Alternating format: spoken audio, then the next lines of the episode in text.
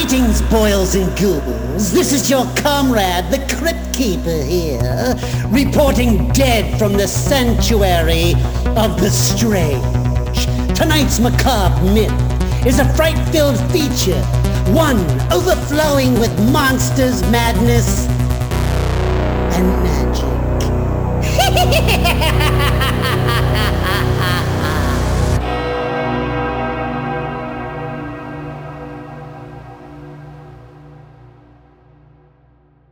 Welcome to the Monsters Madness and Magic podcast. I'm your host, Justin, joined by my co-host, Angelique. Say hello, Angelique. Hello. And Henry. Say hi, Henry. Hi. This evening, we're joined by a very special guest, director, producer, puppeteer, and effects artist, Stephen Chiodo. Stephen, how the hell are you doing? Oh, I'm fine, thank you. It's a pleasure to be talking to you guys today. I'm doing well, thanks. Let's start at the beginning. That's the easiest place. Take us back in time. When you were a kid, what sort of films, fiction, music, and all that good stuff were you consuming to get those creative juices flowing? Oh, that's a good question. I'll tell you, right from the very start, I was a monster fanatic. I love monster movies. The biggest inspiration for me personally was that uh, the original King Kong, the 1933 black and white version. When I first saw it, I was living in the Bronx, Bronx, New York, and uh, right down the block from my apartment, we had these elevated train tracks, the L tracks. And when I saw King Kong stomping through the New York City streets and tearing apart those trains, I thought it was real. It was like the most surreal experience. I had previously loved dinosaurs, so I loved Skull Island. But what made it real in my mind as a five-year-old was the fact that he was in New York. That was the impression it made on me. And in fact, I, I even asked my parents to take me to the Empire State Building so I could see the crack in the cement he made when he fell. Fixed it. It was on the west side, but uh, it's since been fixed. So you, you there's no, no plaque even for that. But that was it. And then it was Ray Harryhausen movies and Willis O'Brien. Beast in 20,000 Fathoms and Beast uh, and the Giant Behemoth. And, and then, oh yeah, then it was Godzilla and Mothra and Rodan. You know, I, I, saw this with my older brother Charlie. We used to go to these matinees. These are little kids. And I noticed there was a distinct difference between the way King Kong moved in The Beast from 20,000 Fathom and how Godzilla moved and how Rodan moved. I didn't know what it was at the time, but I eventually learned that it was stop motion as opposed to men in suits. And we preferred the stop motion characters because they were more dynamic. And that's what kind of got my brother and I, Charlie, uh, uh, interested in making films to kind of do stop motion, to make our own monster movies. That's it in a nutshell. Not and nothing, nothing more, nothing more sophisticated than that. Like, like I said at the beginning, we're in South Carolina, well, and Angelique in Georgia, so I just never consider that aspect of the film. Living in the location where the film takes place, you know, living in South Carolina, you're like, well, nothing happens here. There's no movies here. Well, they are now. I mean, watch out for zombies in, in Atlanta. Oh yeah, there there is The Walking Dead and all that good stuff. So you mentioned King Kong. Have you seen the latest Kong versus Godzilla? Oh yes, yes, I have. I wonder what I would have thought if I was that same five-year-old, how it would have impressed me. Uh, imagine seeing it on the big screen. I think it probably inspired a whole generation of new monster geeks. But one difference I would have to say, maybe it's a little bit of old school for me. It had great action, great effects, great scope, fantastic sound, but it didn't have a really strong character story. It, the, the characters weren't the same, and I wonder, and we'll see in the next maybe 10 to 15 years how this film might have inspired people. But I know as hokey and melodramatic King Kong, the original King Kong, might have been, there was a character piece. There was uh, Robert Armstrong as Carl Denham, a really dynamic character that I think really kind of pulled the picture into this a more more a character piece where it was him and Kong and all this kind of stuff. So yeah, I, I think the original probably had more character to it, and the the, the, the, the latest one has less character, more kick-ass effects and scope. but I think they both equally So do you have a eureka moment that you can point to in your life where you decided to take the plunge and go for the film industry as a career? Well, it's interesting. Living on the East Coast, the film industry wasn't really, uh, didn't seem like an industry, like an employment opportunity. We didn't have grips and electricians and cinematographers living next door to us like we do here in LA. You know, you, anybody you bump into is related to the industry here. But we didn't have that in New York. So our filmmaking became, was really a form of play. When we were very young, we had army men and dinosaur plastic figures and we used to play in the dirt and create stories and just kind of play imaginations of these things kind of battling each other. And after we saw Kong and Ray Harryhausen films and stuff, we learned about stop motion and we had a 8 millimeter camera and started making our own movies in our basement. So really filmmaking for us was a form of play originally. It wasn't really an occupation we pursued. It was just something we wanted to do. My brother Charlie inevitably went to Pratt Institute in Brooklyn, New York and studied illustration.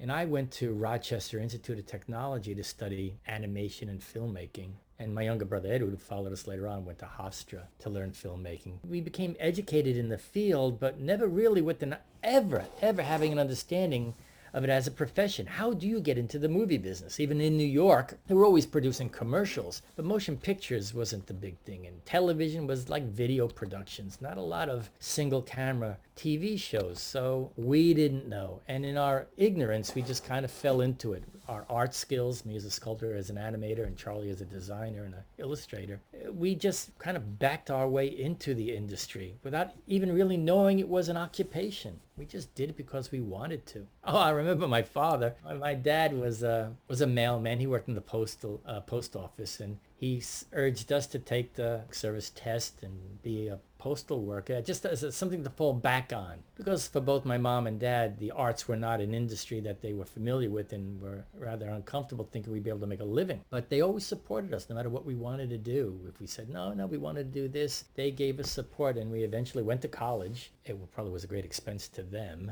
and learned this art form that we didn't know how we were going to make money but they supported us and and it worked out okay. I think we, when I think back now recently, we made a movie, we made a TV show, wrote a book, and did a special. I mean, it's it's been pretty pretty successful. All pretty much our stuff, you know, it's stuff that we've always wanted to make. We've had an opportunity, very unique opportunity to kind of tell our own stories the way we wanted. That's more than a lot of folks can say, so kudos to you. Well, yes, I could actually say that is. There's a lot of people. There's a lot of talented people here in Los Angeles, and so many of them never get an opportunity to even get one chance at that. And it's not because of lack of talent. It's just that kind of synergy, that opportunity of just mm-hmm. being at the right place at the right time. It's unfortunate. And for the few people who have actually made a career out of it, directors who make movie after movie after movie after movie, if you look at the number of people that actually do that as a career, it's very few. Very few people have that right. kind of opportunity. And it's really wonderful if you can kind of scrape that out.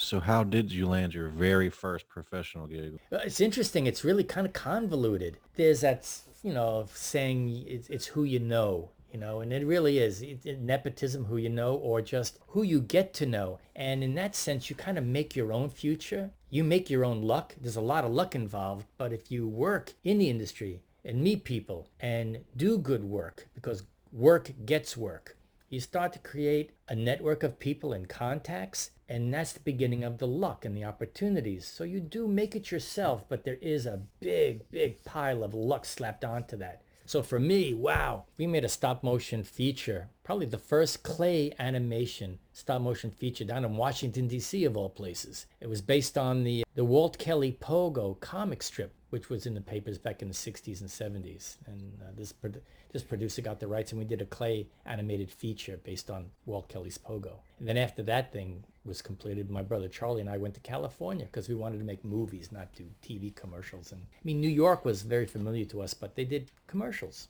And I just, being a storyteller at a young age, making our own little monster movies, that's what I wanted to do. I didn't want to sell soap or tires or, or shit like that. I went to Hollywood. We didn't know anybody. They didn't give a shit who we were. So we made a feature film on the East Coast and they didn't know anybody that we were associated with. So it didn't count. It really didn't count. So all of the years of work that we had created there didn't really amount to anything. So we had to kind of start from scratch. We started just working, me as an animator and a sculptor and Charlie as a designer and an illustrator. And our skills kind of set us up into special effects. So we started in the special effects industry. And I, not to bore you guys with a long conversation, but it's really kind of convoluted that we were. You're not going to bore us.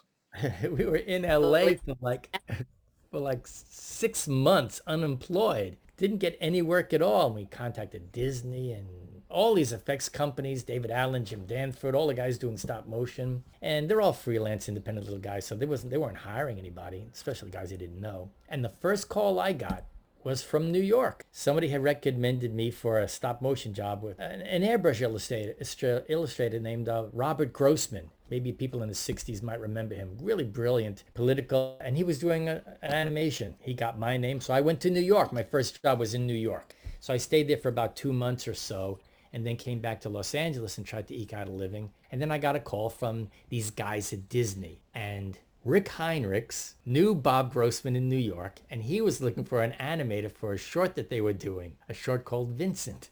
So uh-huh. Bob Grossman said, oh, Stephen Chiodo, I heard he's in LA now. So it was a, a New York contact that put me in touch with Rick Heinrichs and Tim Burton, and it got me to work with them on Vincent, the animated short that they did for Disney back in 1981. That's crazy. What what was Tim like back then when you first met him? Oh, he was a funny guy. Talk with his hands. He's like, you think he was an Italian. He just very, very expressive guy. a lot of words. A very excitable young man. But he, he was different, and but he had tons of ideas. Sketches were really kind of really, they were different. They weren't Disney-esque. They were very scratchy, linear, but very expressive. And interestingly, every sketch had a story. His sketches were lo- larger than just the illustration itself. They were character based, and there was a long, there was a big story behind them. And uh, Rick was his, was his partner then, and Rick was really instrumental at bringing Tim's 2D drawings into 3D reality, actually making them three-dimensional. And their camaraderie, their language, their artistic roots, I think, were, dis- were very, very similar. They were a really good team. They were both the Cal Arts guys. I didn't even know what Cal Mm. Arts was in those days. But it was funny. He had an illustrated book, very much like an Edward Gorey type tale about a young boy wanting to be like Vincent Price. And it was these single panels. Then he broke it out into storyboards and uh, we discussed how we would shoot it. So I became the technical director and the animator on the project, and I got my director of photography, Victor Abdalov, from the East Coast. He shot the Pogo film with me. I got him to come to the to the West Coast, and we shot it. We produced it with uh, Rick and Tim. It was great. Now, at this point, are you and your brothers, do you have your own company? Are you selling yourselves as a package deal? Yes, yes, we were. It's interesting. The very, I guess, yeah, I don't know. I have to look at the chronology. The very first company we worked for in Los Angeles was a place called the Magic Lantern. And my brother Charlie and I got a job there. Me, he was a designer, character designer, and I was an, a sculptor. And these guys had just completed the Jews in Space sequence for Mel Brooks' History of the World Part 1. they were a hot, a hot Wow. company. Those Star David spaceships were in their studio and they had motion control cameras moving on them. It was so cool. It was a great introduction. And our bosses were Tony Doublin, a guy I work with even still today. Tony Doublin, Bill Hedge, Bob Greenberg, and another guy. And they were the first guys to hire us, these East Coast guys. And the film we worked on was a, a compilation film called Flicks. And there was a film within the film called Philip Alien. It was a Humphrey Bogart type alien who was going to solve a crime. And Charlie designed the, the bug characters and I sculpted it and we cast these prosthetics and these animatronic skins for guys to make into animatronic costumes. So I don't think anybody's ever seen the film. But that that was it. That was the first legit job. And it was funny. This is where being at the right place at the right time. I think there was another project they were working on and an art director saw my sculpting, so Charlie's designs, and he asked us if we could do a crypt of heads for a film called The Sword and the Sorcerer. I was going to ask you about that movie coming up next. I've been itching to ask you about that since we started talking. I was going to ask you how you got involved with that. That was our first Chiodo Brothers job. You know, it was Michael Erler. He was the art director of Sword and Sorcerer at the time. And we took the job and we actually rented space at Magic Lantern to build it. So we gave Magic Lantern some kind of a fee for renting their space and we built this Crypt of Heads. I sculpted it with Mike Jones and, and a bunch of people and we built it and uh, we shot it at Bronson Caves, the very famous Bronson Caves, the Batman Cave. It Wow. challenged the world. Every sci-fi movie was shot at the Bronson Caves. And there was an Albert Pyun film. That was the first motion picture that we worked on as Chiodo Brothers. So was the head crypt the only thing you did for the film? Yeah, that was it. I mean, that's a cool thing. I was just asking, you know. That was great. Oh, and it was so funny that we did it. We sculpted all these heads and we were inside the crypt puppeteering. We were blowing tubes to make the veins pulse and we were puppeteering with both hands and even our feet to manipulate different heads that were soft from the inside. There was like two or three people inside keeping that thing alive. Wow, that was that's- our first, our first movie. Yeah, that's a great debut. and it was good. In fact, we just did some interviews for that. They were interviewing Albert and some of the people involved with that production. Oh, was there a reunion recently or was it the release date or perhaps? No, I, I don't know. Somebody's doing something, uh, a book or, Oh, or or something about the film. I have to ask because quite possibly is one of my favorite creature features of the 80s and arguably it deserves its place to being before Gremlins. Can you talk about your work on Critters? Oh, yeah, yeah. Yeah, actually, we just came back from a great convention in Pennsylvania, the Mahoning Drive-In in Lehighton, Pennsylvania, the largest existing drive-in in United States right now. They did a big critter fest. Critters one and two and it was a big big it was great fantastic group of people. I never realized how popular the film is. It's really it's found its place in the hearts of so many fans. That was great uh, i'll tell you. Now that was a a landmark for us. That was the first time the Chiodo Brothers had keyed a show. And by keying, that means that we actually did all the effects for the critters. We did all the critter effects. And I have to thank Kevin Yagher for that. Kevin had just completed um, Nightmare on Elm Street with New Line Cinema. And uh, Bob Shaye wanted him to do the, the sequel to Nightmare. And he also wanted Kevin to do Critters.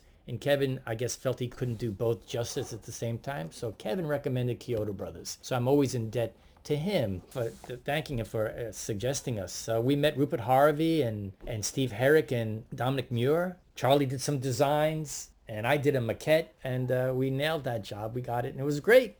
Great. And who knew it would be Critters 2, Critters 3, and Critters 4. it was a lot of fun. I always thought it was kind of a shame that film got that film actually I think uh, started was produced before Gremlins and ended up on the shelf for a couple of years before getting released. In which I think Gremlins got released at the time and Critters kind of got referred to as a Gremlins knockoff. But the special effects and just the design in that movie was just fantastic. I mean, particularly both the critters themselves and the I always thought the space bounty hunters. That kid probably it probably wasn't appropriate for us to watch but uh, I always thought the bounty hunters, especially their heads, were so amazing. So it's kind of it's nice to finally know the puppeteer behind the creation of that. Yeah, I, I think you're right. Well, from what I heard, Brian or Dominic, I, I forget which one he went by, Domonic Muir, he wrote the screenplay before Gremlins. He came to Hollywood to make movies and he knew the horror genre was the way to do it. So he, he wrote the screenplay, peddled it around, didn't do very much. Then Gremlins came out and I guess that kind of the success of Gremlins kind of gave people the confidence to produce something similar. So yeah, the movie came out after Gremlins, but the idea was kind of unique unto itself. So I mean, it, it was. And the Bounty Hunters was, a, I think, a brilliant idea. The fact that I mean, the film starts with these critters as criminals who break out of prison mm-hmm. and then mm-hmm. land on Earth, I think is great. And the Bounty Hunters coming after them. So those two stories were really wonderful. And Steve Herek, I think, did a really great job with, I think, the horror film aspect of it and the character arcs. I think the, the Bounty Hunters were really great. And I think it was a, a, a good a good horror movie, a good monster movie. I, I really enjoyed that. And when I think talk about the fans, I mean, Critters 2 came out and Mick Garris, really great director. He's a good friend of mine. He had a different take. I think he, like Joe Dante, he saw the humor in it. And I think he kind of pumped up the humor, created characters, and where I think mm, maybe Critters 1 is a more legit horror film with comedic moments, where I think Critters 2 is more of a, I won't call it a comedy, but it is a, a horror comedy. It's mm-hmm. got, it's just, it's a, it's a hoot. And that Critter Ball is just a brilliant build to, uh, to a critter dilemma. So I, I just, they're both my favorites. Were you involved with that giant critter ball? Oh yeah, we built that critter ball, and that was a lot of interesting development. I mean, we built this like two geodesic domes put together aluminum structure and we covered it with fabric and a bunch of critter heads and, and actually had mechanics in them too some actually had their mouths move and we did an inflatable one too the, the effects coordinator's big idea was he would take a dune buggy and he would kind of play volley like soccer with it and kind of hit it and make it go. And we were thinking we would just push it from behind on the off-camera side to push it. And they kind of worked for maybe, I don't know, maybe 75% of the shots. But it didn't give them the coverage they wanted. And it was Marty Breslin, the effects coordinator, who came up with the idea of putting it on a on a on a rig off of a camera car. So they were able then to mount the camera on the camera car, shoot over the over the critter ball while it was rolling, and it got this really incredible coverage of the Critter Ball, which really I think brought it to the forefront and made it a really wonderful climax. Again, it takes a bunch of people. The Critter Babies was something new in Critters 2. That was a lot of fun. making little critter babies that Charlie designed. So yeah, it was, you know, they're different films, but they're always fun. And what it comes down to is I had my hand in every one of those puppets. Every pu- every critter you see, if it's one, it's me. If it's more than one, it's me and a bunch of other people. So that was I was working a lot, digging holes in the ground so I could be down at the ground level, being in water with a bubbler in it to make it look like they were in hot oil while they were boiling in the in the burger joint in Critters 2. So I'm assuming you were in three too with Leo DiCaprio. Uh, yes, yes, that was that was funny. That was an interesting one. Instead of going low tech, we went high tech. We built a telemetry suit so that uh, an operator with gloves could make the critter arms and hands move. Very high tech. But in the end, the puppet wasn't flexible enough to do what we wanted, and then we ended up just using puppets. And a funny story about the, the about technology. For Critters One, we built a high tech ball that would actually roll, like they do now in the in the Disney. What's that little robot called in Star Wars? Oh uh, wow. BB-8, I think. Yeah, that, that, that little ball thing. we had that technology, very primitive, on Critters 1, and it worked really great. Remote control in the studio on a concrete floor. As soon as we went on location with a little bit of an incline, with some gravel, the damn thing didn't work at all. It was a bust. so we ended up doing low tech. We had these balls we made, and we put a weight inside, and we off-centered it to the left or to the right. And we'd bowl and we'd practice. And if you put the weight on the top and give it a little bit of a spin so the weight would be on the right, it would make a right hand turn. It was great. So we got really good at making these balls turn left and right on cue. And all it was was a dumb soft ball with fur. So it's really a, an interesting mix of high tech and low tech and, and it works. Just real quick on the critter ball again. How big was that in scale in person? I think it was 10 foot diameter. Whew, pretty Yeah. big. It's a big critter ball. What a great, uh, great, great reveal. I don't think anybody expected when that barn was on fire that that thing would come out. that was great. Welcome to the night. You think you know Night Demon? Then the Night Demon Heavy Metal Podcast is for you. Step into the darkness as we peel back the curtain to give you an unprecedented, all access look into the mind and the heart of the demon. We're talking band history, song analysis, studio anecdotes, stories from the road. It's everything a die-hard Night Demon fan could want and more. This is the only place to learn the inside scoop, the deep dive trivia, the untold tales from the band members themselves and those closest to the Night Demon story. Need more? The Sacred Night Demon Crypt will be pried open to reveal demo recordings that have never before seen the light of day, all with in depth commentary by the band and the people who were there for the writing and recording process. This is a gold mine, a treasure trove of all things Night Demon. Head over to nightdemon.net or wherever you listen to podcasts. So you worked on all four critter films. Did the design or your approach to designing the critters themselves without the special cases such as the critter ball, did it change at all from the first to the fourth? Uh, I, I changed from the first to the second mostly. I sculpted the critters for the for Critters One, and I wanted to make them look as realistic as I could. So there was not not a lot of character there. It was more like an animal. It was described in the script as a fur ball with teeth, and in the design, Charlie interpreted that as the Tasmanian Devil, the Looney Tunes character, where it's just really a body with a massive mouth. We made it very small. They wanted it to be really tiny and cute when you first saw them, but when they opened their mouth, they had teeth and made them lethal. But I think we made it a little too small. I'm puppeteering them. I started getting like like nerve damage from just it was just too small. And we used real moose pelt because they were described in the screenplay as having quill-like fur. So we looked around for we didn't want to use fun fur or anything. We found a moose pelt, and moose pelts had this quill-like quality to it that was really extraordinary. So we made the we made them that way to make them look more realistic. It made it more difficult to move. Critters 2, we decided to make them bigger. They were easier to move, more flexible, and we went to a company called National Hair Technology, where they would actually weave you specialty furs. And we got a nice long pile of fur that we used for them. And I think Charlie gave them more character. They were more, I won't say cartoony, but they, they were more character, more anthropomorphic, more evil looking than just a kind of neutral animal, a mean animal that I had done. And I think we continue with that design for three and four as well. But that was the only difference. that that was uh, between one and, and the rest. Now, I know there was like a recent reincarnation of Critters. Were you approached about that at all? Yeah, we were approached and we were really pleased that they would kind of think of us after all these years to do that. And we were talking to them. I mean, the guys, I forget the director's name, but I think they did um, a Zombeavers, which for what it is, it's a hoot. And I think it's well directed. I thought it was really nice production, the way they, they do a low budget monster movie. So we were really pleased with their take on it. But it ended up that the expense, they, they ended up shooting it in Canada. And we felt doing things in Los Angeles, then shipping things up to a crew up in Canada and all the extra expense that wouldn't be seen on the screen was really a waste of money for their budget. So we figured, you know what, let a new generation kind of reinterpret critters and give it to some new guys. So that's what we did. We, we kind of bowed out and let them do it. So our team in, I think it was Vancouver, created the, the critters and puppeteered them and did all the effects up there, which is, you know, well within their budget. And I think it worked out pretty well for them. So, Stephen, you directed several shorts prior to Killer Clowns, but Killer Clowns was your first full length. Correct me if I'm wrong, though. So, what made you take that leap? Mm, well, that's something my brothers and I always wanted to do, make movies. And when we came out to Los Angeles and initially got work with our art skills, and we learned pretty quickly that we, we weren't satisfied with doing what we thought were good effects on sometimes questionable movies.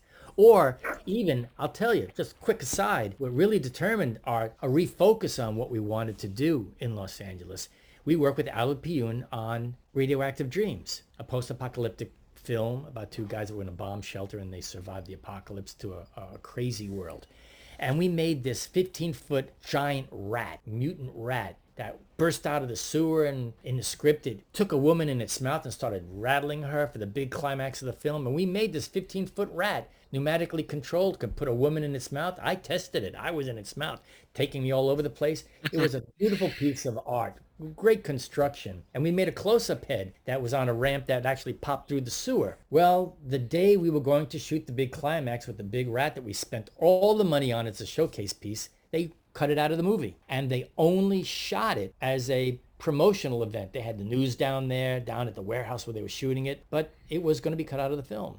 And at that point, my brothers and I said, look, we didn't come to Los Angeles to make great props and then have it cut out of the film. All that was not going to be seen. So we said, why are we here? And then we started focusing on making films. And again, a quick, quick line. You just don't go out there and make a film. It was, again, through the industry. We did a promo for our company called Dino Alley, which was a punk rock dinosaur stop motion. And he spray painted our name, our logo on a brick building. And that won a festival award. And then a producer saw that and licensed it and put it in a documentary that he was making about dinosaurs for KABC. So he met this producer, Richard Jones, and he knew somebody at KABC who had money for specials. And he said, Do you guys have any ideas for a, a TV special? And we said, yeah, yeah, we do. We came up with something called Cousin Kevin, the story about a young boy who's so well read that when he starts spinning tail with his imagination, they actually become real, like Walter Mitty, but they actually become physically real. So we made a, a half hour after school special that I directed. We wrote and I directed. That was aired. And then we worked with Fairy Tale Theater with Shelley Duvall and her producer, Fred, uh, Fred Fuchs. We did all these special props.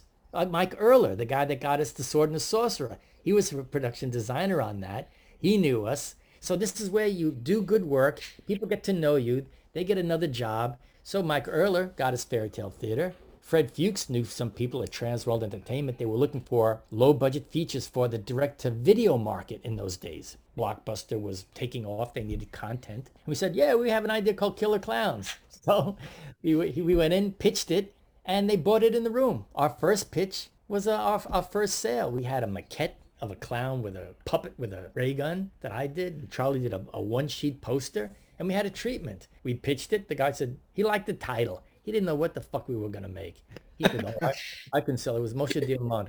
Oh, the title, I, I could sell that. So they didn't know what we were to do. They gave us two million bucks.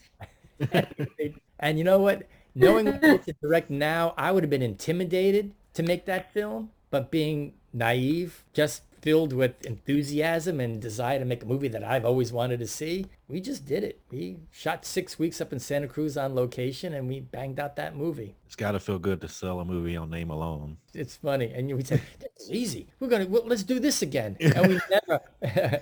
after what, like 35 years of trying to sell feature films, we get really, really close, but we've never, we've never sold another movie. You said they gave you guys two million dollars, and one of the claims to fame of that film is you were pretty much able to put all that into the production because you guys made all the special effects and stuff yourselves, right? Well, interesting. They were yelling at us to never talk about the budget back then. I can now. Most of the because we shot on location, most of the money went to transportation, hotels, per diem. All the money just went because we were shooting on location. So the least amount of money went to special effects. I think we got twenty five thousand dollars to make all the clowns, which is nothing. But we had met met some really great people in Los Angeles, people in the effects industry. Uh, Gene Rosardi made all our props, a good friend of ours we met at Magic Lantern. We met Gene Warren Jr. and Leslie Huntley at Fantasy 2 Film Effects. And Gene and his team, they did all the optical effects. They did the miniatures and the opticals. So we got the biggest bang for the buck. I mean, Gene is Academy Award winning effects guy.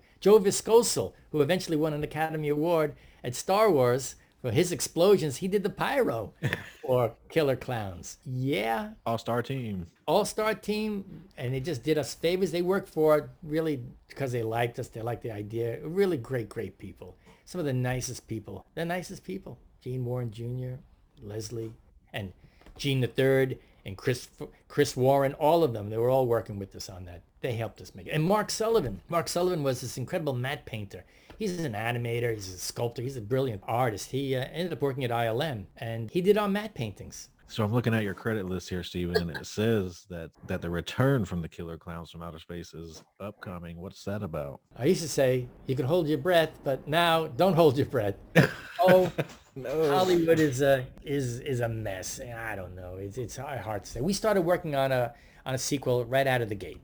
In fact, there was a potential sale at USA Cable for a television series that we had blocked out. But the deal fell through. It just didn't happen. And ever since then, we've been pitching, pitching every year. New production company comes up, new people. You know how it's musical chairs, development people at these studios. And we've been pitching all this time. And it got really close, and then these people leave, and it just isn't, it isn't happening. And MGM owns them right now. And um, I mean, I'll say this, the newest development is Amazon just bought MGM. Amazon has Amazon Prime. They're interested in content to bring to their. In fact, it's just like the it's just like the 80s. Killer Klowns was originally made for the the uh, video market, the new demand for content for the video market. Well, hopefully, if the deal goes through and Amazon Prime does eventually get to control the clown property, they'll see that as a viable product that we could do a sequel with because they need content for that network. So like I always say, just keep on hoping. I'd write to these people, tell them that you want to see Killer Klowns. Let them know that there's an audience out there. The larger the fan base, the more activity there'll be. We'll get yeah. Jeff Bezos on the podcast and hound him to death. He's going to space. I don't know if he's going to be. Uh, yeah, he's busy.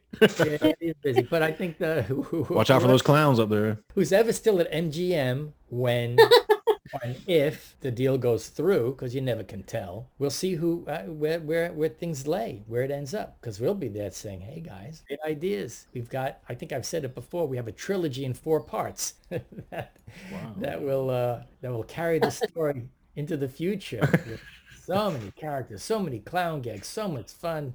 So, Stephen, you're among huge Jim Varney fans here. Got to ask you about Ernest Scared Stupid and what your experience was like just hanging out around and being around Jim Varney. Well, I'll tell you, I, I, you might want to interview my brother Charlie sometime oh. about that. He was the one we were working on. Wow, we were working on Critters. We were working on Critters 3 and 4. We were working on Ninja Turtles TV show up in Canada, and I think landed a lot. We were doing we were doing so much work in those days that we had to split our team up. Charlie went to Tennessee and supervised all the troll work with John Cherry, the writer director, and Jim. And he said he had a blast. He said Jim Varney was the sweetest guy he'd ever met. He was there for the crew, entertaining people. He was just a great, great guy. And John Cherry, the director, a sweet guy, very creative, did his own little sketches that Charlie interpreted into the into the trolls. He, he had a great time. He said it was a blast. I mean, they built an entire nighttime exterior on stage. So all of that stuff was shot on stage. The tree scene. Yeah,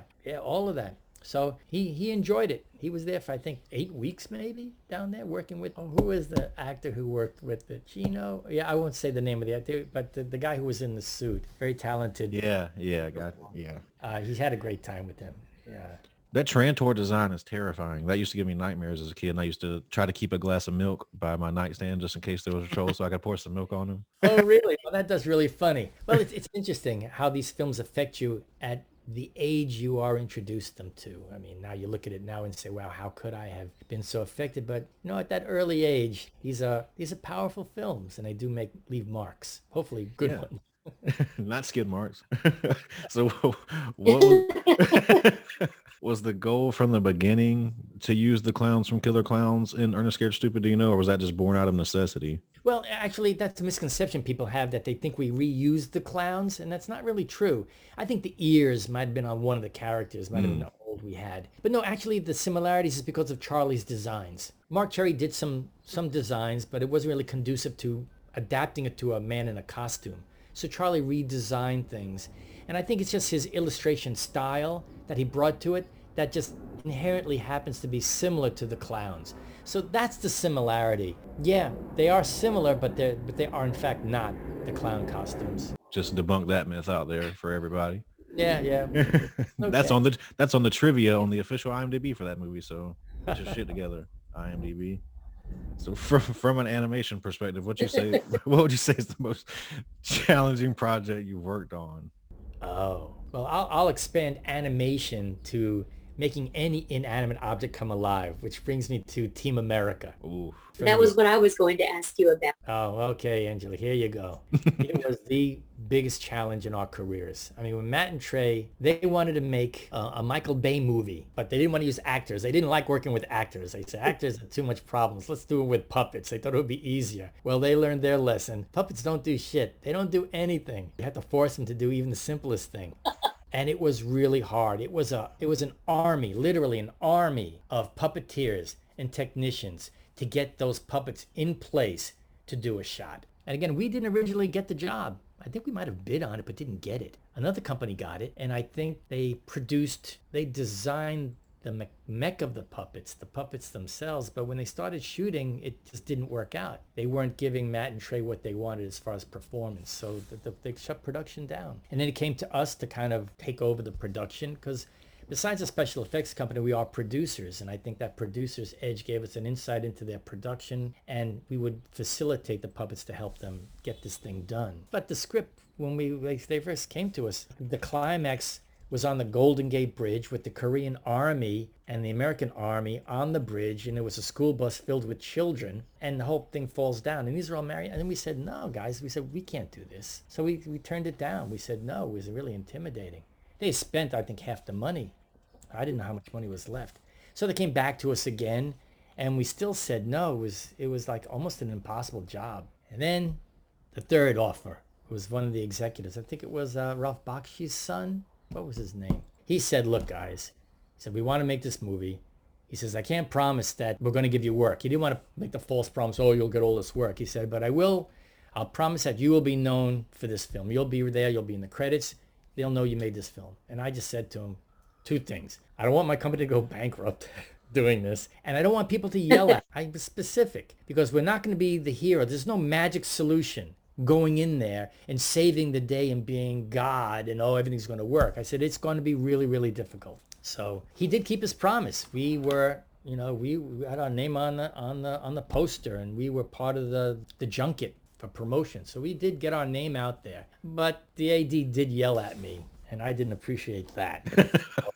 Because I'll tell you what it was. The puppets took forever. There was nothing else to shoot but puppets. And we'd go in there and we'd have to set up the puppets. We'd have to do the strings. We'd have to go through the, the wardrobe to get things done. And it took forever. So it ended up, we would do five units at the same time. We had to break up and do five different units shooting puppets. And we did it on two separate stages. We would in a warehouse in Culver City. And we were on the Fox studio lot. And we had another big stage there where we did, I mean, the miniature for Paris was 70 feet by 100 feet.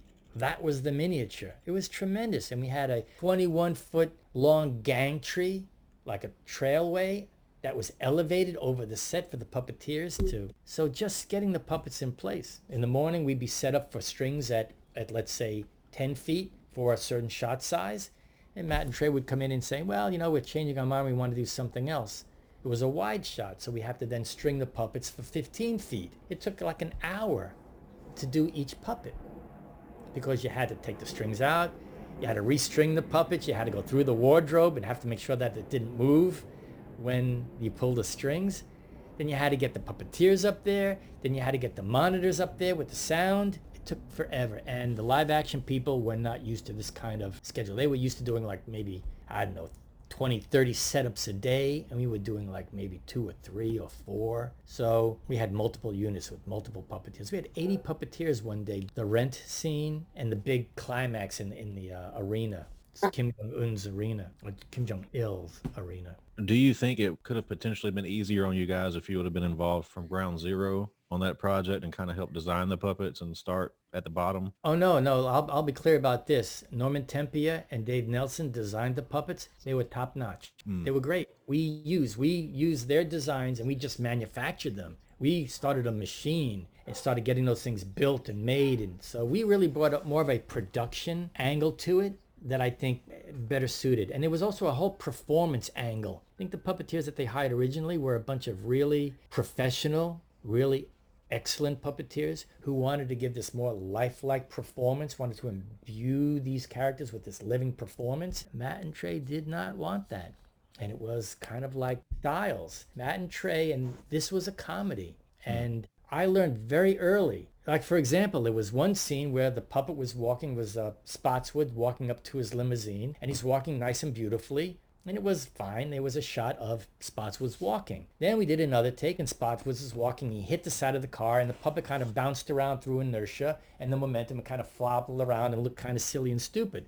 Well, that's the take the guys used because that was funny. The other shot was funny. So you weren't mining any comedy by having these things move realistically. The way they fought, they didn't want them. Originally, we designed these cross type strings to make them punch and kick and fight more realistically. They didn't use any of that. They wanted to fight like a bunch of silly little puppets that couldn't do anything. That was funny. So again, you serve the director. You don't go in there with a preconceived notion. This is what Matt and Trey wanted, and they were 100% right. That film, to me, is still one of the funniest films I've worked on. I watch it now. It makes me laugh. It's a hoot because they were inept heroes and they were fucking puppets. That was the gag. So I think that's what we brought. We we gave them what they wanted. Uh, even the uh, the sex scene we were we had them doing kind of like realistic sex and Matt and Trey would say no no no. And they showed us this animatic they made with a Barbie doll and GI Joe. And it was just these dolls the way a kid would play with them. They were just rutting just going uh, uh like this. And that's what we ended up doing. In fact like Trey was was puppeteering them too. He got his hand in there. And that's why that scene is so funny. Those guys I'm telling you they throw the word genius around quite a bit. Yeah I don't use the word genius a lot. It's overused but these are the hardest working guys. They were there every day with us, busting their balls. In the daytime, then at night they go work on South Park. Trey was there doing all the voices, having, let's say, as many as four or five little remote controls, doing the mouths for all the characters because he knew the dialogue. Because the Gilder flute didn't work, which was a mechanical machine that was going to make them talk according to the tracks. It did work, but Trey rewrote everything the day before, so there was no pre-recorded tracks. It was the most difficult job I believe you. Fantastic. so when it comes to the the type of puppet, you you've got the marionette versus the critter style where you've got your hand in there or where you've got the machines running things. Which is your favorite kind to work with? I mean, the, the marionettes in Team America, there was so much emotion and then just the way that they moved, like you were saying with the, the comedic style of not being perfect. You know, what's your favorite type to work with? Well, they all have their pluses and minuses. I mean, it takes a great puppeteer.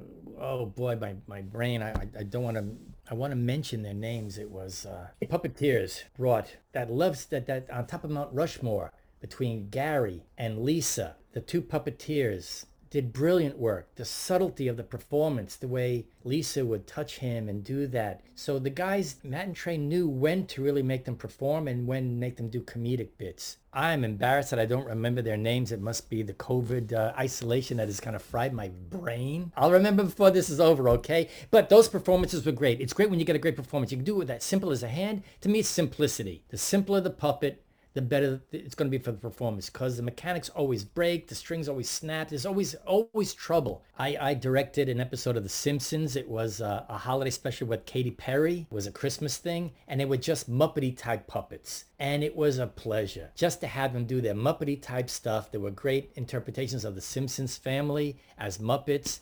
Swazzle was a company that built them for me, and the Johnson brothers and, and a bunch of these guys were puppeteering, great puppeteers. That to me is the most fun because it is the simplest, the most elegant way to get a puppet to do things. As soon as you start adding animatronics, you got a second level of puppeteers who are all brilliant, but it's coordinating the performance so that it that it works. And it's not that the performers can't do it, it's the production time. It is this machine, this production that has to happen really fast. And what happens is it takes us so long to set everything up. We're usually the last shot of the day. So everybody wants to go home. You set your puppet up. You do your first take where you just kind of work out, let's say, like a rehearsal. You're working out the gag. You're seeing what to do. And they always say, oh, that's great. We got it. And we say, no, no, let's let's do another take, please. We we, we've we've refined it. We can do better. Oh no no no, we got to Trust me. Because of the nature of production, we're never really given the opportunity to really hone the performance and get it done right. We did in Team America because there was nothing else to shoot but puppets. But a film like Critters, where first unit we might do one or two shots with the principal photography, but most of it is second unit. And they've got a shitload of stuff to shoot, and they always put puppets last. End of the day, everybody wants to go home. Hurry up, let's get going. Clock's running, we gotta go, 12 hour turnaround.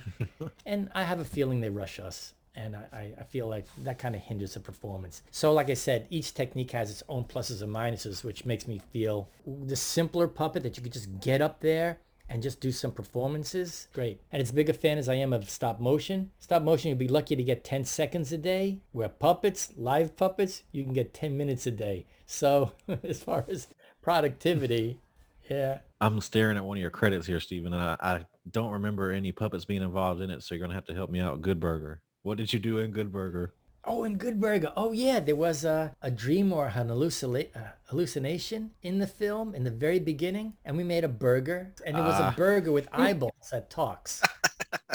Yeah, I remember we- it now. we did that. You see, see the one moment I just remembered Scott Land and uh, uh, oh I just had his name Scott Land these are our key puppeteers Scott Land did a lot of Gary. And Tony Urbano did Lisa and a lot of other characters. Uh, Scott Land also did Kim Jong Il and Greg Ballora those were our three lead puppeteers. I just wanted to mention them because it's their performance. It's amazing how the performance comes out of their fingers down the strings and into the puppets and really really do wonderful things. Tony Urbano was a master um, a master. They they all are uh, Scott and Greg so I just just remember them that fog went away Yeah, no, I was just saying that I love food puppets. Those are some of my favorite things ever. oh they're so funny you put eyeballs on a piece of food and it's, it's a hoot I have to say, so I, I know I was looking through your credits and you actually made a commercial for possibly one of the best 80s sci-fi action films of all time, RoboCop. Can you talk a Oh, little bit about the uh, Suck 6000, I think it was? Yeah, the SUX 5000 or something. I don't know. Uh, I'll tell you, we've been really fortunate as, I don't know, affects people to, to have some really key, key moments. That was a really great one. Jon Davison, the producer, contacted us for the Paul Verhoeven film, and they were doing these, these commercials. And it was an animated dinosaur. And how do we know them? You know, I forget what the connection was. I don't know what it was, but they contacted us. I think it might have been through Dream DreamQuest. We had a meeting with uh, Paul Verhoeven, and we had uh, an idea of doing a sexy female dinosaur. You know, that was like a car commercial. And he goes, "No, no, no! I want to do a '50s monster movie." You know, and we said that's even better, like Beast from Twenty Thousand Fathoms. So we made a dinosaur. I sculpted that. Uh, Don Waller did the animation for that. It wasn't a lot of money, but we went uh, we went downtown and shot background plates illegally. We put our Mitchell in the back of a, uh, I guess it was a Mercedes because it had great shocks. and we did the moving background plates of the dinosaur walking with the background moving. And we set up sticks on a corner on a Sunday very early in the morning downtown LA to get the shots for the background. It was a gun and run independent type thing we did. It turned out great. We were so happy to be part of that film. RoboCop is one of my favorite films. It's a classic modern Frankenstein movie. Oh, I love it. So it's great to be a part of it. So to date, Stephen, what would you say is the best advice you received for navigating the film industry? Work gets work. Good work gets work. You know, you just keep on. A lot of times people would say, oh, no, there's not enough money, you know, not do something. You look at the project, look at the people you're working with, and that's what you're investing your time into. I mean, Tim Burton and Rick Heinrichs, at that point, I didn't know who they were. But when I saw when I saw the project, I just thought it was pretty great. I, I liked them. I, I thought it was really great. And then that led to Large Marge, which was another big key moment for us. That's a, What? a favorite memory. Yeah, we did Large- Large. That is what- I had no idea you did large Marge. You oh, just Oh, blew my really? mind. Oh, need to do more research. yeah. Yeah. Yeah. Oh my I'm, I'm firing myself. Yeah, that was it. I, I, I, I animated Large Marge. That was a really hoot for me. It was like one of the more memorable moments in that film.